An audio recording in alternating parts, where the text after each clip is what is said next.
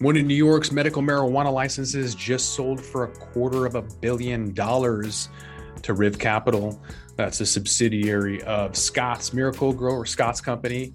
Uh, it's their investing arm for cannabis. We're going to talk about mergers and acquisitions, stupid money coming out of the table, uh, what it's going to look like uh, when you have all of this, uh, you know, Wall Street capital coming in, uh, buying up people left and right, and what that looks like, what's to be expected. We're going to talk about all of that coming up. It's only entertainment. Welcome back to the Talking Hedge. I'm Josh Kincaid, capital markets analyst and host of your cannabis business podcast. So you probably heard about Cresco and um, and Columbia already. Now we've got this one from Scott's going into New York and spending 247 million to buy Etain Health.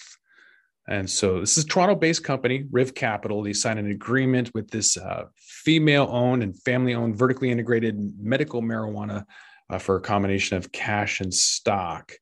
So this is um, the largest female-owned business in the cannabis industry, um, or at least it was at some point no longer now. Actually, had an interview scheduled for the CEO of Riv Capital, but then um, Scott's is going to put in a different CEO, and so that CEO bounced like immediately. He's gone. So the new executive comes from Scott's. This guy Mark Sims. I'll be interviewing him coming up uh, and find out um, what it's like writing a quarter of a billion dollar check uh, for um, a new state rollout in New York. I'll have to see how that goes. Um, it, it's it's a lot of money, but it's not the most we've seen. Um, so they're definitely expecting a lot to happen in New York to be able to throw that much down um, for just one area. Normally, when you see numbers like this, it's for a multi-state operator. You know, for Harvest Health out of Arizona, for example, got bought out, but they have uh, some Washington stores and some California licenses, and so they had multi-state deals. But this is really concentrated in New York, so this will be interesting. So they're one of New York's original five operators. They have only four dispensaries, including one in Manhattan. Um, so if nothing else, they just spent a ton of money for that one in Manhattan. Because when this goes federally legal, like they just spent a quarter of a billion dollars on what? Like uh, the next thing you know, it's going to be just like opening up uh, any business. So they're they're betting on federal legalization not happening right away. Otherwise, this this deal wouldn't make sense. We're going to get into the example. I want to dive into a little bit more on um, the Columbia Care acquisition or the merger, uh, you know, and see exactly the accretive deal um, that Cresco is setting up. We're seeing consolidation is picking up. This will be a good kind of uh, idea, um, kind of a showcase to show an accretive deal from an EBITDA standpoint, from bottom line, um, and how that's going to look because we're going to there's going to be a lot more m&a activity coming up um, it's going to happen more and more so i think kind of giving you an example to see what that looks like uh, is um, is going to be a, a, good example. $2 billion is huge. So, looking at Columbia Care shareholders receiving about 56 cents, uh, or excuse me, 0.56 shares of Cresco for each share of Columbia Care. Um, that's going to be approximately 420 million outstanding shares, roughly 1.4 billion dollars.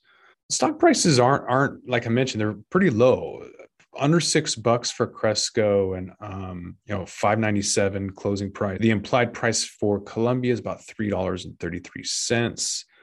So it looks like it's going to be a fairly accretive deal. Uh, when you look at the enterprise value, uh, it looks like um, enterprise to revenues almost two 2.5x and enterprise to ebitda is 11x when you compare that to other companies they only have 3.9 and 9.7 respectively. You know, although revenue might be a little bit higher their earnings are less on average. Uh, the industry's earnings are less but the industry's revenues are a little bit higher by comparison some of the financials aren't completely um, combine yet. When they are, it's anticipated that uh, this is going to be a fairly accretive deal, and the market cap is going to create one of the largest, if not the largest, um, kind of cannabis company in the U.S.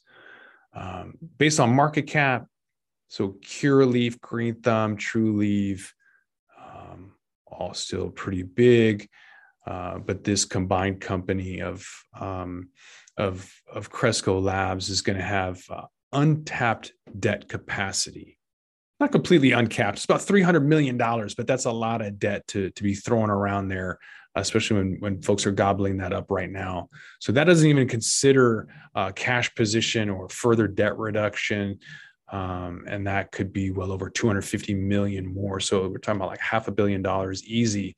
So it could be uh, again an important catalyst for firming up pricing in the industry. You need to have uh, comparables, public comps like this in order to know uh, future pricing.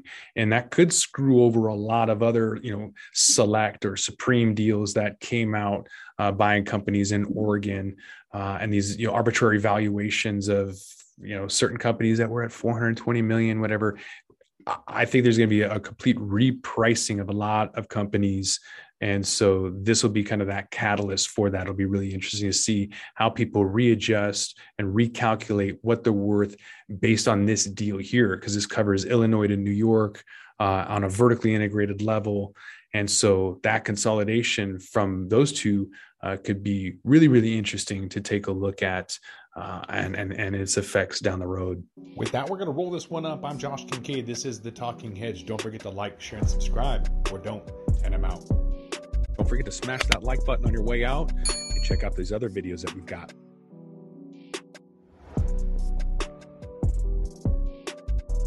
Thanks for listening to today's show. To check out more great cannabis podcasts, go to podconx.com. Here's a preview of one of our other shows. Are you looking for the next great cannabis business to invest in? Then you need to check out the MJ Bulls podcast. Hi, I'm Dan Humiston. Join me each week as I speak to both cannabis entrepreneurs who are raising capital and cannabis investors who are investing capital. Our 10 minute episodes are perfect for the busy investor. Start listening to the MJ Bulls podcast today, wherever you listen to podcasts, and who knows, maybe you'll discover the next cannabis unicorn.